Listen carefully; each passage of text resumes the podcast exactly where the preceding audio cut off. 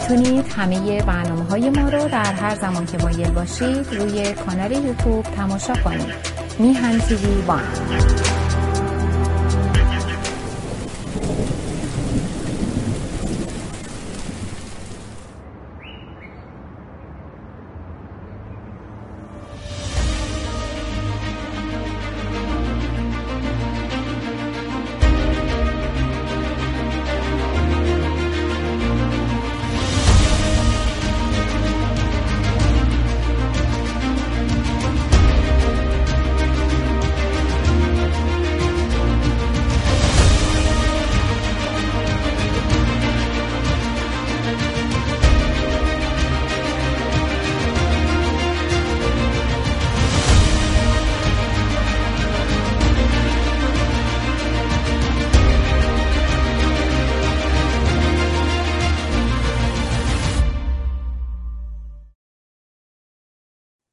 درود بر شما 25 من قسمت از سلسله برنامه های برای یک زندگی معمولی رو تماشا می‌کنید که به وسیله دفتر انتشارات و رسانه های حزب سکولار دموکرات ایرانیان تهیه میشه.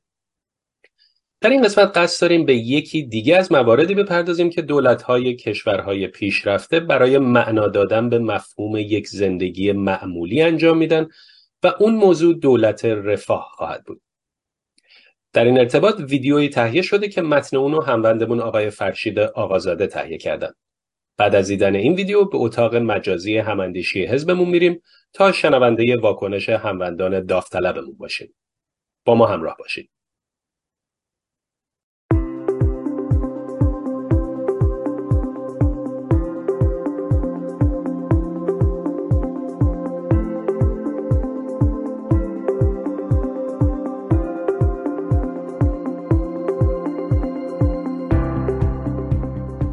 اگه تعریف زندگی معمولی رو وضعیتی بدونیم که در اون همه برنامه ریزی های دولت نه برای تحقق اهداف ایدئولوژیک یا مذهبی بلکه در راستای برآوردن نیازهای مردم و ایجاد رفاه برای اونا صورت می‌گیره خود به خود معلوم میشه که چرا حکومتی مثل اونچه که به خودش نام جمهوری اسلامی داده رو نمیشه فراهم آورنده رفاه ملت ایران دونست. هممون می‌دونیم که این دولت ایدئولوژیک دارایی های یک کشور ثروتمند رو خرج ملت که صاحبان این ثروت هستن نکرده و اونا رو در راه اهداف ضد انسانی و ایدئولوژیک خودش تلف می‌کنه. در نتیجه به راحتی میشه گفت که دولت در حکومت اسلامی مسلط بر ایران دولت رفاه نیست. اما مفهوم دولتی که فراهم کردن رفاه مردم رو در اولویت کاراش قرار میده اگرچه به شکلهای مختلفی در گذشته بشریت وجود داشته اما میشه گفت که شکل امروزی اون محصول این قرار داده که مالک اصلی هر کشور ملته. و این ملت از یک سو کارگزاران دولتش رو انتخاب یا عزل می‌کنه و از سوی دیگه در رابطه با وضعیت خودش برای این دولت وظایفی رو معین می‌کنه. یکی از اهداف دولت رفاه رفع تبعیضهای گوناگونه. البته در حدی که شیرازه امور از هم نپاشه و به تقسیم فقر منجر نشه. هدف دیگه دولت رفاه کاهش نابرابری های اجتماعی و ارتقاء عدالت اجتماعیه. چنین دولتی بر اساس این واقعیت عمل می‌کنه که افراد ممکنه در متن شرایطی که خارج از کنترل خودشونه با مشکلاتی مثل بیکاری، ناتوانی یا فقر مواجه بشن. در این صورت راه حل چنین دولتی فراهم کردن یک شبکه ایمنه برای حمایت از کسانی که در چنین موقعیتی قرار دارند. برنامه ها و سیاست های خاص یک دولت رفاه می‌تونه بین کشورها متفاوت باشه اما به طور کلی شامل این موارده. برنامه های تأمین اجتماعی این برنامه به افراد یا خانواده های نیازمند به شکل پرداخت حقوق در ایام بیکاری، پرداخت مستمری به سالمندان و مراقبت از افراد در زمان از کار افتادگی یا فرزندآوری و نگاهداری کودکان عمل می‌کنه. مراقبت های بهداشتی یه دولت رفاه معمولا دسترسی به خدمات بهداشتی مقروم به صرفه یا رایگان رو برای همه شهروندان فراهم می‌کنه. این می‌تونه شامل بیمارستان های دولتی، درمان های پزشکی یارانه‌ای و طرحهای بیمه درمانی باشه. آموزش دولت های رفاه معمولا آموزش رو به عنوان ابزاری برای ارتقاء فرصت های برابر در اولویت قرار میدن. اونا آموزش رایگان یا یارانه‌ای رو از سطوح ابتدایی تا بالاتر از جمله مدارس، کالج ها و دانشگاه ها ارائه میدن. کمک هزینه مسکن دولت های رفاهی در راستای تأمین مسکن مناسب و مقرون به صرفه برای افراد یا خانواده های کم درآمد برنامه ریزی می‌کنن و نیاز اونا از این بابت رو از طریق دادن مستقیم مسکن یا ارائه کمک ها در مورد اجاره خانه پاسخ میدن. حمایت از اشتغال دولت های رفاه اغلب برنامه هایی مثل آموزش شغلی، آموزش حرفه‌ای و خدمات کاریابی برای کمک به افراد بیکار و در راستای یافتن کار تحریزی می کنند. خدمات اجتماعی این خدمات کمک های مختلفی مثل مراقبت از کودکان، مراقبت از سالمندان و حمایت از افراد دارای معلولیت یا مشکلات سلامت روان رو شامل میشه. البته باید توجه داشت که عملیات اجرایی و گستردگی کار یک دولت رفاه به شرایط سیاسی و اقتصادی هر کشوری بستگی داره. بعضی از کشورها دارای های رفاهی جامع با سطوح بالای مداخله دولت و توزیع مجدد ثروت هستند. در حالی که بعضی دیگه ممکنه برنامه های محدودتری داشته باشند یا برای رفع نیازهای اجتماعی بیشتر به ابتکارات خصوصی و سازمان های خیریه متکی باشند. پیدایش مفهوم دولت رفاه در کشورهایی که بر اساس مفهوم سیستم های سکولار دموکرات اداره میشن ریشه در اواخر قرن 19 و اوایل قرن 20 داره و به عنوان پاسخی به چالش های اجتماعی و اقتصادی ناشی از صنعتی شدن و شهرنشینی مطرح شده. بعد از اون به خصوص در دهه های پس از جنگ جهانی دوم خیلی از دموکراسی های غربی حوزه عمل دولت رفاه خودشون رو گسترش دادن.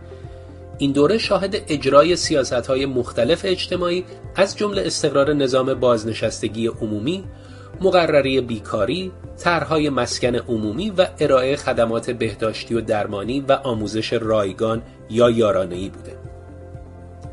از این دوره به بعد برنامه های تأمین اجتماعی برای پوشش طیف وسیعتری از شهروندان گسترش پیدا کرد و دولت ها نقش بیشتری در توزیع مجدد درآمد بر عهده گرفتند. اما در اواخر قرن بیستم و اوایل قرن بیست و یکم دولت‌های رفاه با چالش‌هایی مثل تغییرات جمعیتی، جهانی شدن اقتصاد و فشارهای مالی مواجه شدند و در نتیجه بعضی از کشورها اصلاحاتی رو با هدف تضمین پایداری بلند مدت سیستم‌های رفاهی خودشون انجام دادند. این اصلاحات اغلب شامل ترکیبی از اقدامات از جمله تغییر در معیارهای واجد شرایط بودن، خصوصی سازی برخی خدمات و تمرکز بر سیاست های فعال بازار کار برای ارتقاء اشتغال بوده. جایگاه حکومت و دولت اسلامی مسلط بر ایران رو میشه با همه این مراحل گسترش و تجدید نظر در کشورهایی که زندگی معمولی در اونا برقرار مقایسه کرد و دریافت که چرا چیزی که انقلاب اسلامی برای کشور ما آورده ایجاد یه زندگی دردناک و غیر معمولی برای اکثریت ملت ایرانه.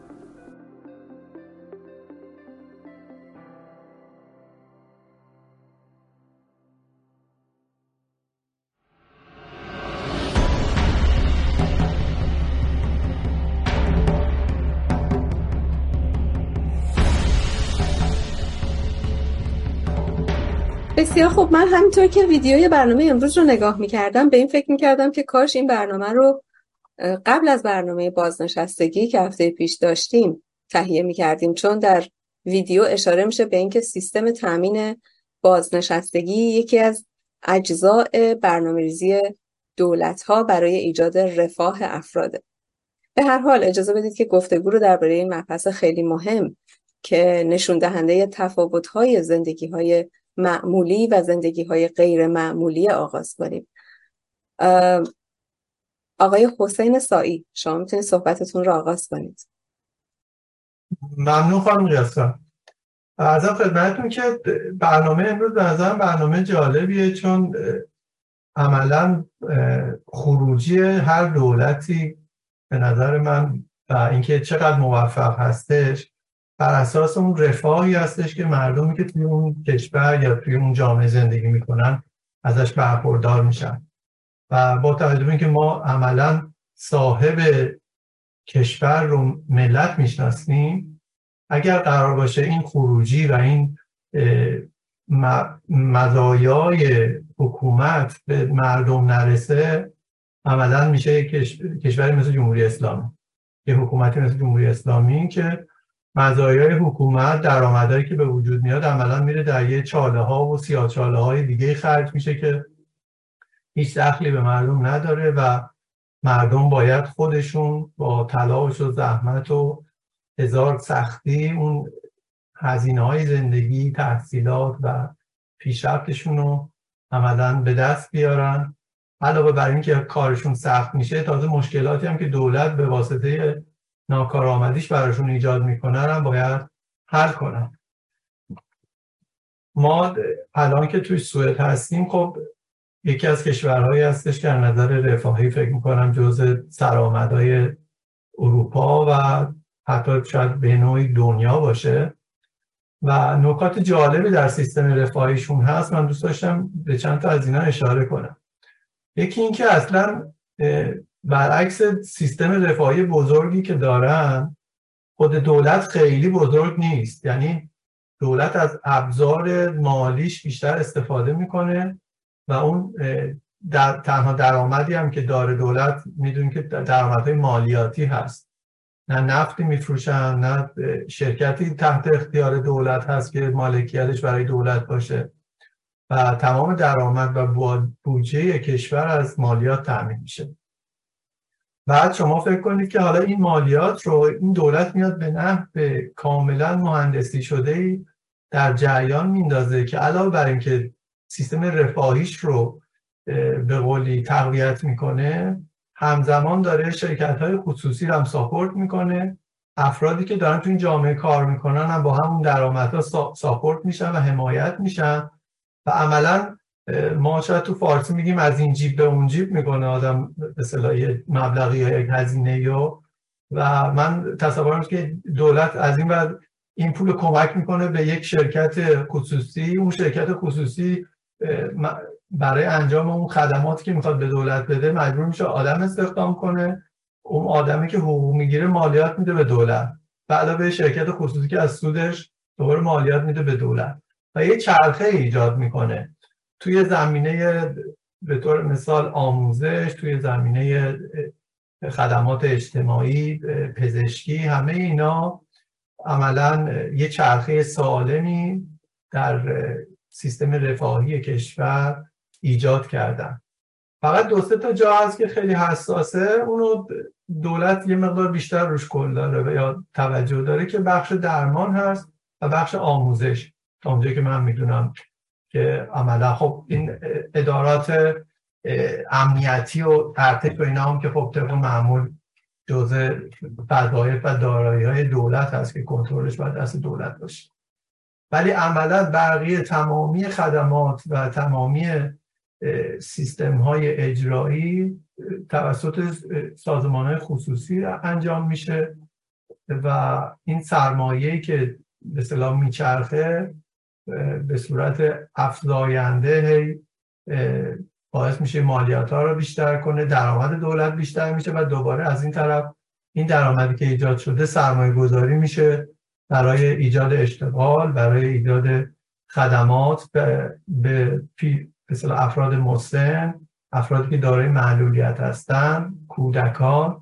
شما مثلا می‌بینید که یک پرداختی ماهیانه برای تمام بچه ها در نظر می‌گیرن در سوئد بدون توجه به اینکه خانواده چقدر درآمد داره از به قول ایرانی که از مرد شده کدوم دهک قرار گرفته تمامی افرادی که توی سوئد زندگی می‌کنن و شهروندی سوئد دارن از این پول که به بچه ها تا سن 15 سالگی یا پایان راهنمایی به پدر مادر میدن و بعد از راهنمایی به خود بچه عملا توی دبیرستان که شروع می‌کنن به خود بچه این پول میدن. که اون حداقلایی که لازم داره بچه رو بتونه خانواده برای بچه فراهم کنه.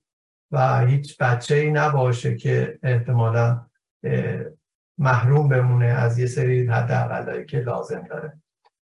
و از طرف دیگه بعد میایم می‌بینیم که خدمات میدن در زمینه کودکانی که حالا دچار معلولیت هستن که خیلی خدمات میدن بهشون از نظر سرویس و وسایلی که لازم دارن. حتی بچه هایی که مشکلات روحی و ذهنی دارن. مثلا یکی از مورداش من خودم درگیرش بودم اوتیسم هست. بیماری خیلی رایجی هست بین بچه ها یا کلا آدما. ولی مثلا تو ایران هیچ گونه خدماتی به این افراد داده نمیشه. نتیجه اینکه یک دولتی دولتی است مردمی و برای مردمش داره کار می‌کنه این رفاهیه که ایجاد می‌کنه توی سیستم. اگر دولتی زندگی معمولی ایجاد کنه برای مردمش خودش هم دولت قطعا نرمالی هستش و تمام هدفش اینه که در نهایت این منافعی که ایجاد میشه از کارهای دولت از سیاستش از سرمایه گذاریهاش برسه به دست مردم و کسایی که مستحق این مثلا درآمد هستن تو این رفاه. ممنونم. سپاسگزارم آقای شمسدین دارابی بفرمایید خواهش می‌کنم. میکروفون در اختیار شماست. مرسی از شما. در ادامه صحبت های جناب آقای سایی در مورد افرادی که دارای معلولیت هستند به نظر من تمام آدم های غیر خودی که در داخل ایران هستند به نوعی با این حکومت برای به دست آوردن یک حد اقل ها یک زندگی معمولی باهاش انگار باهاش سر جنگ دارند. اما افرادی که نیاز به حمایت بیشتر دارند اونها به نظر من یک جنگ نابرابر و دور از انصاف و واقعا ناجوان مردانه ای باید با این حکومت درگیر بشن. چرا که این حکومت کوچکترین ارزش و کوچکترین احترامی برای اونها قائل نیستش. تو هر کشوری بالاخره یک رفاه به صورت نسبی هستش مطلق نیستش.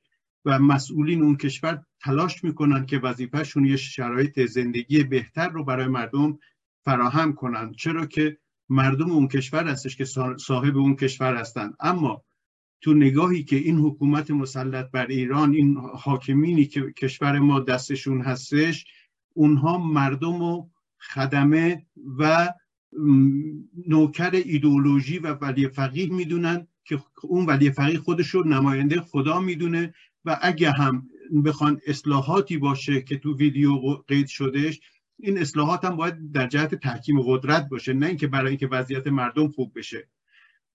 خدمتتون عرض شود مجدد تمام این مشکلات رو مردم ما به صورت عینی می‌بینن و لمس می‌کنن که این حکومت در طی این چل سال تنها وظیفه که داشته توضیح فقر بوده و تبیین یک زندگی غیر معمولی مردم هستش که در این چهل و خورده ای سال همه برنامه ریزیهاش نه تنها هیچ رفاهی برای مردم به وجود نیاورده بلکه تمام از هر بخشی که بخوای حساب بکنید تخریب کرده. تمام منابع کشور رو تمام فرهنگ از هر نگاهی که بخوای ببینی و حتی اون رفاه حد اقلی که از سیستم قبل به جا مونده اونا رو هم از بین برده. چرا؟ تمام دارایی های ثروت کشور رو صرف ایدئولوژی خودش که جنگ طلبی و اهداف ضد انسانی هستش برای اینکه قدرت خودش رو توسعه بده هستش. و ما می‌دونیم هممون که کشور ما چه ثروت سرشاری داره. اما مردم از اون داشتن حداقل زندگی حداقل امکانات محروم هستن و روز به روز فقر گسترش پیدا می‌کنه تبعیض نابرابری همه اینها رو مردم می‌بینند. اما در مقابلش می‌بینیم که یک سری نورچشمی هایی هستن که با تاراج اموال عمومی کشور ثروت های نجومی دست پیدا کردن. من عضو می‌خوام از بیننده و این کلمه رو استفاده می‌کنم. اما این انگلزاده هاشون در کشورهای غربی به نام خدمت به اسلام مشغول بهترین زندگی هستند به نظر من اولین نیازهای انسان برای داشتن یک زندگی معمولی که همون در ویدیو ذکر شد آموزش آموزش و مسکن و خورد و خوراک و بهداشت و درمان هستش مردم ما از حد اقلا برخوردار نیستند چرا که روی هر کدوم دست بذاریم می‌بینیم برای مردم ما الان شده اینا یک کالای لوکس. اینا هم به دلیل این هستش که یک حکومت ایدولوژی هستش و حکومت اگه سکولار دموکرات باشه شرایط فرق خواهد کردش. چرا که این حکومت مردم می‌خواد برگردونه به 1400 سال قبل یک حکومت 1400 سال قبل حکومت ارتجایی هستش. بدون شک این با یک دولت رفاه که یک دولت واژه مدرن هستش تضاد ایجاد می‌کنه. و این تضاد باعث میشه که این شرایطی که امروز حاکم هستش شما ببینیم قطعا با برپایی حکومت سکولار دموکرات کشور ما شاهد یک زندگی معمولی برای مردمش خواهد مرسی. سپاسگزارم. آقای جمشید سرجو بفهمید خواهش می‌کنم. میکروفون در اختیار شماست. خانم قیاسفند راستش می‌خواستم بگم فارغ از موضوع سیاسی و اصولی در واقع مسئله رفاه این معنی که خب بله یک کشور حکومتش متعلق به ملتش هست و یک تصمیم سیاسی هست که این حکومت چقدر می‌خواد در واقع منابع مالیشو به ملت برگردونه. فارغ از مسئله سیاسی و اصولی مسئله مالی هست که چطور این گردش مالی رو یک حکومت می‌تونه کنترل کنه. در حال هر حکومتی یک منابع مالی داره. که خب در کشورهای سکولار دموکرات قسمت اعظم اگه نگیم همش از مالیات تامین میشه. و یک کشورهایی هم هستن که خب مثل ایران که منابع مالیشون عموما از درآمدهای نفتی تشکیل میشه. در کشورهای مثلا حوزه خلیج فارس خب به نوعی دولت های رفاه برقرارن. اونجا قضیه مقدار آسونتره به این معنا که خب هم جمعیت کمتری دارن هم درآمد سرشاری دارن از در واقع منابع نفتی. بنابراین براشون تا حدود خیلی آسونتره تهیه رفاه عمومی. در کشورهای دیگه که منابع مالیشون از خب مالیات تامین میشه یک بالانس خیلی مهمی است. اول اینکه مسئله رفاه مخصوصا خدمات عمومی حالا بگیم مجانی خدمات عمومی دولتی. اینکه بار مالی خیلی زیادی روی دوش دولت می‌ذاره. و بنابراین معمولا کشورهایی که خدمات رفاهی زیادی دارن به نسبت کشورهای دیگه نرخ مالیات خیلی بیشتری هم دارن. یعنی قسمت زیادی از درآمد متعلق به مالیات به دولت پرداخت میشه و دولت همونطور که دوستان گفتن از این جیب اون جیب همین مالیات رو در واقع از طریق خدمات عمومی به مردم برمیگردونه. منتها خب همه چیز یه مزیت هایی داره یه معایبی داره. یکی از مشکل اولا تو این دنیای به هم پیوسته کنونی که معمولا مهاجرت درش خیلی آسون شده. افزایش خدمات عمومی و متعاقبش در واقع افزایش مالیات ها خیلی مواقع ممکنه منجر به مهاجرت نخبگان بشه. کما اینکه در بسیار از کشورهای اروپایی صرفا به خاطر در واقع نرخ مالیاتی که وجود داره و سطح درآمد می‌بینیم که بسیارشون به کشورهایی در واقع مهاجرت می‌کنن که ممکنه اونجا مالیات کمتری ازشون بگیرن مثلا به ایالات متحده. دوم اینکه محل تامین این هزینه که از در واقع مالیات هست خیلی وابستگی دیگه هم داره به جمعیت اون کشور و اینکه اون کشور چه جایگاهی در معادلات بین المللی داره. به چه معنا؟ کشورهایی که خب بیشتر تمرکزشون در سیاست داخلی هست و مسئله رفاه. می‌بینیم که معمولا در واقع حضور زیادی خارج از مرزهای کشورشون ندارن. در صورتی که کشورهایی که خب خیلی شاید خدمات عمومی و دولتیشون شاید مثل مثلا کشور اسکاندیناوی نباشه می‌بینیم که ممکنه مثلا نیروی نظامی در بیشتر در نقاط مختلف جهان داشته باشن. چرا؟ چون این بالاخره هزینه این خدمات عمومی از یه جایی باید بیاد. کشوری که حضور خیلی پررنگی داره در جهان ممکن جای مختلف دنیا مثلا حضور نظامی داشته باشه و نمی‌تونه با اون کیفیت کشوری که به اون صورت در حضور بین المللی نداره این خدمات فراهم کنه.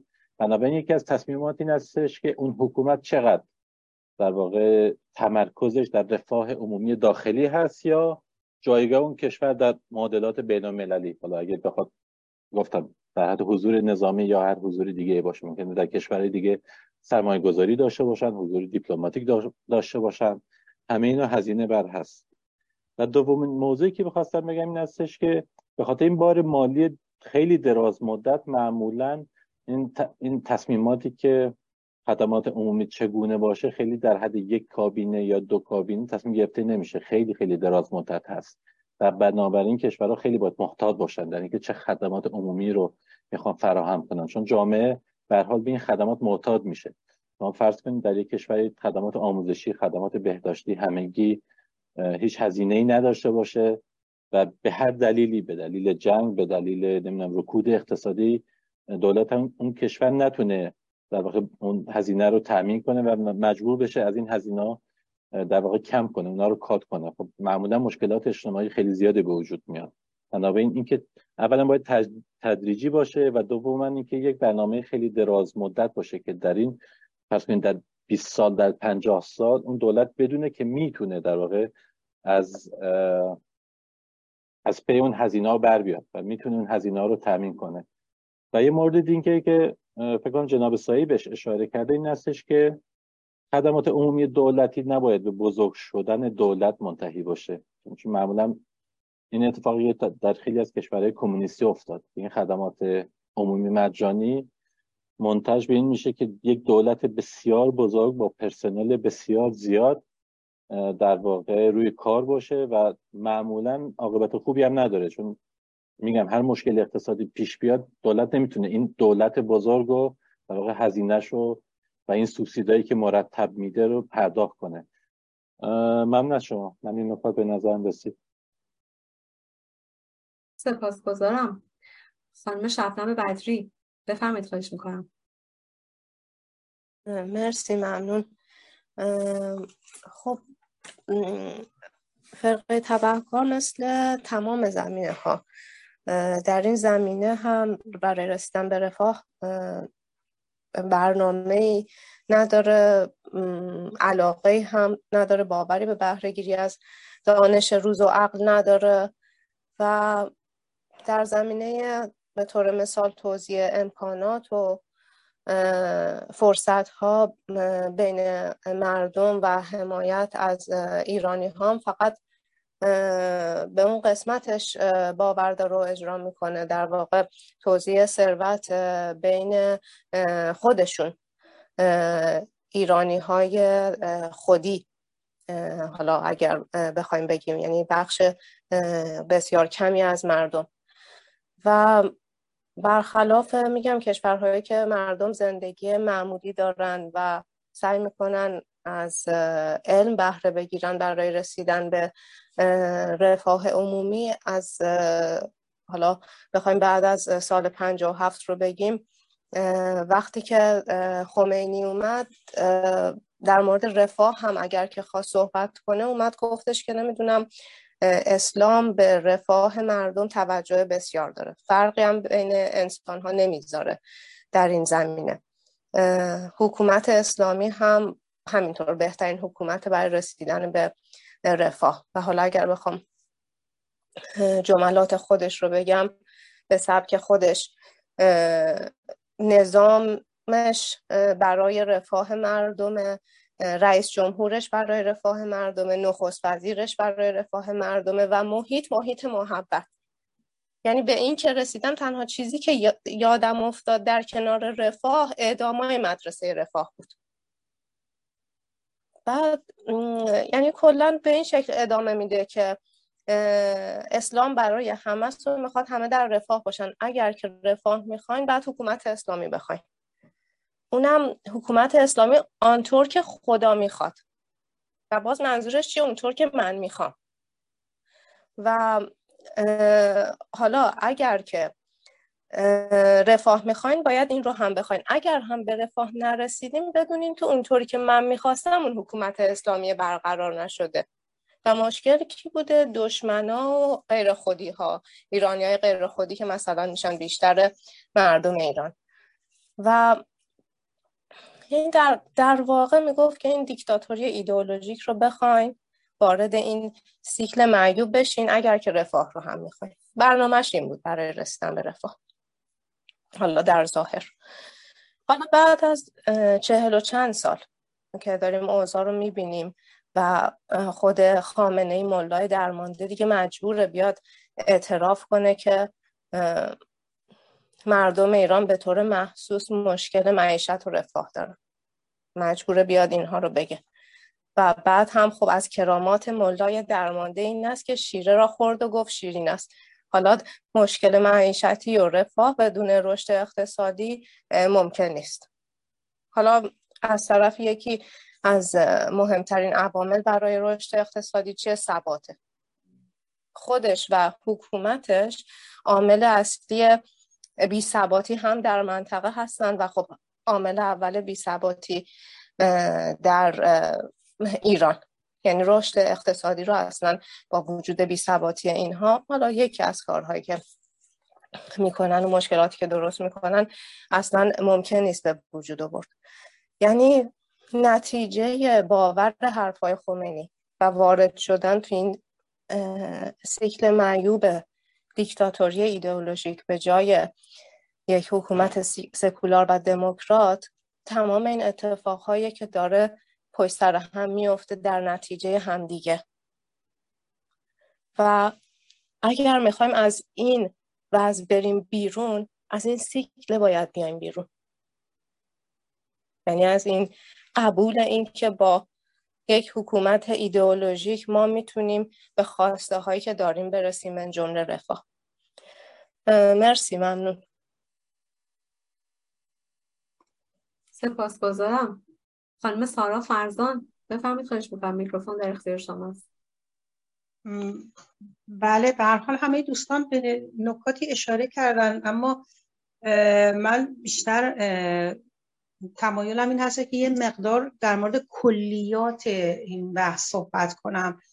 شاید نزدیک باشه به محتوای ویدیو.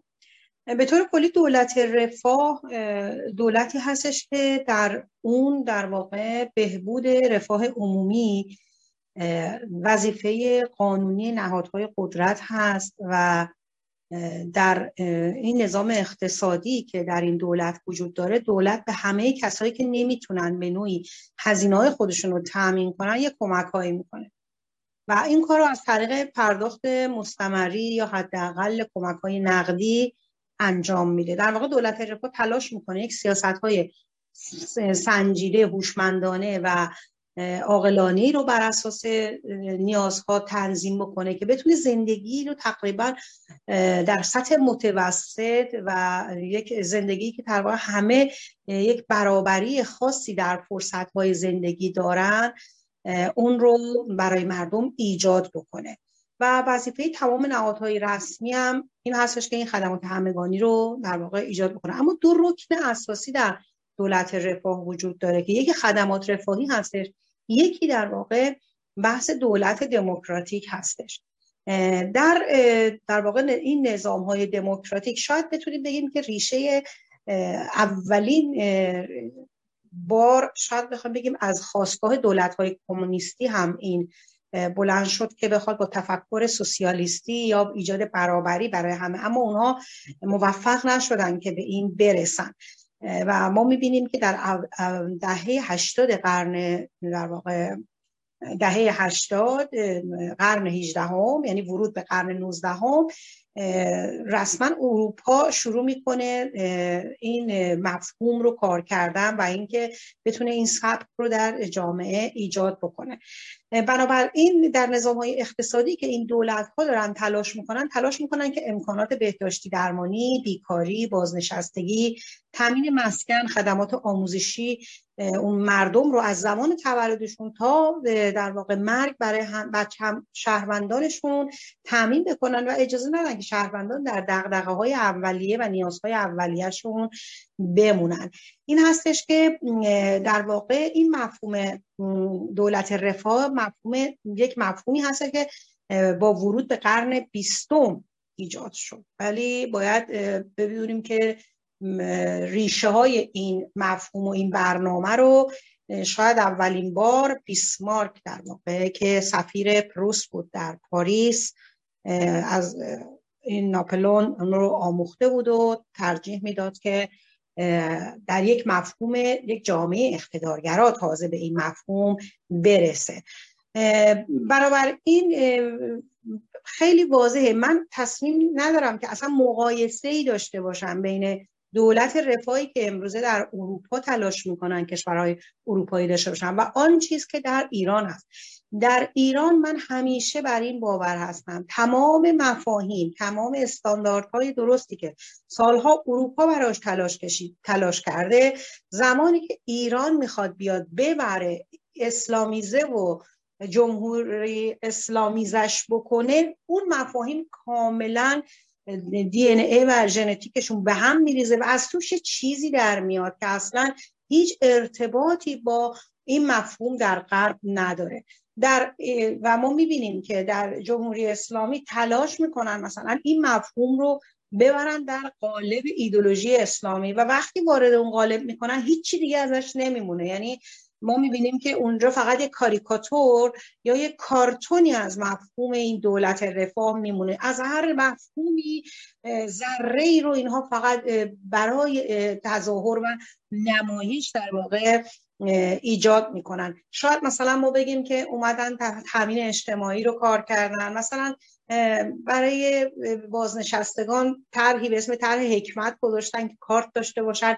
از امکانات استخر رو نمی‌دونم سوار شدن به اتوبوس و برنامه های مختلف استفاده بشه. ولی همه اینا برای رد یه مدت کوتاهی زمانت اجراییشون رو از دست میدن با تغییر دولت یا با تغییر قوانین. و اصلا هیچ چیزی پایدار در جامعه در جمهوری اسلامی نمیمونه که بخوای بگی که اینها نزدیک میشن به اون. مرسی سپاسگزارم. سپاسگزارم. آقای دکتر نوریالا بفرمایید خواهش می‌کنم میکروفون در اختیار شماست.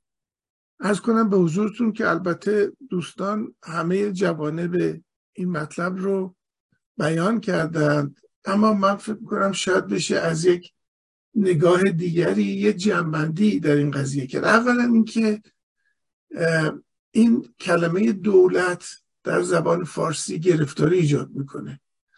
برای اینکه دولت با government در فرنگی و state در فرنگی با هم تفاوت دارن state که welfare state یعنی اون state ی که رفاه رو تأمین می‌کنه معمولا به معنی حکومت نه به معنی دولت. یعنی که همه دستگاه هایی که مملکت رو اداره می‌کنند درش دخیل خواهند بود. دولت دستگاه اجرایی. بنابراین مثلا اگر مجلس قوانین رفاهی رو تصویب نکنه که دولت نمی‌تونه اونا رو انجام بده. بنابراین این ولفر استیت رو باید ترجمه کرد حکومت رفاه نه دولت رفاه. ولی خوب شده. نکته اساسی در اینه که این دولتی که ما ازش صحبت می‌کنیم بالاخره در تاریخ سابقه و ریشه ای داره دیگه. در گذشته حکومت فقط زور می‌گفت. چون شمشیر داشت چون یه عده لاتوپات و این حرفا رو می‌تونست جمع بکنه خرج زندگیشون رو بده اینا تحکم می‌کردن و حاکمیت هم از اون میامد در قبال مردم وظیفه ای نداشتن. حالا تمام از کنم که اقلای قوم سعی می‌کردن که اون حکومت خورده آدمی زادیش کنن. نمی‌دونم سیاست نامه براش می نوشتن نمی‌دونم سعدی راجع به عدالت و نمی‌دونم در حکمت پادشاهان مطلب می نوشت و این حرفا ولی همه اینا التماسی بود. یعنی طرف زورش داشت می‌تونست هیچ کاری برای مردم نکنه فقط زور بگه از مردم مالیات بگیره و غیره. اما وقتی که ما وارد دوران مدرن میشیم اساسا تعریف دولت عوض میشه. دولت یعنی مجموعه مدیرانی که صاحب مملکت که مردم باشن انتخابشون می‌کنن و بهشون حقوق میدن که کارهای اجرایی رو بگردونن. و اینا در مقابل مردم از کنم که موظف هستن کاری انجام بدن. به طوری که مثلا من فکر کنم امیر کبیر بودش که از دولت به عنوان نوکر ملت صحبت می‌کرد. یعنی ما نوکر هستیم به معنی مواجب بگیره از در از در خزانه ملت برای اینکه برای ملت کار بکنیم. در واقع ریشه دولت رفاه یا حکومت رفاه با عوض شدن تعریف دولت به وجود آمده. یعنی دولتی است که حالا استخدام شده به وسیله مردم که برای مردم کار بکنه. اما اون چیزی که باعث شدش که این قضیه یک تغییر نامحسوسی به خودش بده این بود که به نام رفاه مردم مرفه کردن مردم ایدئولوژی های مطرح شدند که پرچمشون پرچم خدمت به مردم بود. یعنی شما اگر سوسیالیسم رو نگاه بکنید یا حکومت های دینی و مذهبی رو نگاه بکنید همشون صحبت سر اینه که یا پرولتاریا یا کارمندان دولت کارگران جامعه یا مستضعفین؟ اصلا آمدن گفتن که ما به این خاطر می‌خوایم حکومت رو به دست بگیریم که همه چی رو در خدمت مردم بگذاریم. و تجربه اونها بودش که نشون داد ایدئولوژی کاملا می‌تونه به نتایج برعکس برسه. شما نگاه کنید خمینی وقتی که رفتش در بهشت زهرا و سخنرانی کرد حرفش چی بود؟ اتوبوس را مجانی می‌کنیم نمی‌دونم اصلا مسکن نخرید ما براتون مسکن می‌سازیم این حرفا. ولی عملا وقتی که اولویت دولت رسیدگی به ایدئولوژی شد حالا در شوروی ایدئولوژی کمونیستی در ایران ایدئولوژی مذهبی و اسلامی تمام امکانات رفت در جهت متحقق کردن ایدئولوژی. و در نتیجه این دولتی که به نام خادم مردم آمده بود وسط و قدرت رو در دست گرفته بود و حقوق بگیر و نوکر مردم بود دو مرتبه شد سربار مردم به صورت دیگه ای. در گذشته به عنوان زور که من زورم می‌رسه شمشیر دارم یه دلاتوپاتم جمع کردم به عنوان لشکر تو سر شما می‌زنم. این بار به عنوان به نام ایدئولوژی آمدن. این, این مسئله رو مطرح کردن. و خب اون وقت شما نگاه بکنید که ما دو تا قطب هم داریم دیگه. یه قطب نئولیبرالی هستش که ظهور کرده در جامعه. یه قطب سوسیال یا سوسیال دموکرات هستش که این دوتا وقتی که به اکستریم می‌رسن به انتهای این رنگین کمان حکومتی می‌رسن هر دوتاشون خلاف عمل می‌کنن خلاف دولت رفاه عمل می‌کنن. و اون چی که باقی میمونه در واقع میشه حکومت های سکولار دموکرات. چرا؟ چون از یک سو چون سکولار هستن ایدئولوژی رو به خودشون راه نمیدن. چه این ایدئولوژی مذهبی باشه چه غیر مذهبی باشه چه ضد مذهبی باشه به لحاظ اینکه سکولاریزم فیلتر می‌ذاره و میگه که ایدئولوژی نیاد تو حکومت که بعد خود به خود ایدئولوژی مسلط بشه و دولت رفاه رو از کارایی بندازه. از طرف دیگه وقتی که دموکراتیک رو بهش اضافه می‌کنیم یعنی که صاحب مملکت ملت هستند و ملت هستند که نوکران خودشون رو حقوق بگیران خودشون رو مدیران خودشون رو انتخاب می‌کنن به اونها معموریتی میدن و اونها باید در خدمت مردم این کارو بکنن. منظور من این بودش که اگر بخوام جمعبندی کنیم سخنان دوستانمون رو به این نتیجه می‌رسیم که حکومت ایدئولوژیک ایدئولوژی رو جانشین زور کرده. در گذشته اصلا بحث این نبودش که ایدئولوژی ما چیه. من گردن کرفتم حکومت می‌کنم از شما مالیات و سرباز می‌گیرم و غیره. وظیفه هم در قبال شما ندارم. حالا اگر که عادل بودم و کمی هم به فکر شما بودم این ناشی از نیات شخص منه نه ناشی از وظایف من. دولت مدرن آمد جانشین این قضیه بشه جلوشو بگیره. اما ایدئولوژی از در عقب وارد شد و جانشین زور شد و همون نتایج رو به بار برد مرسی.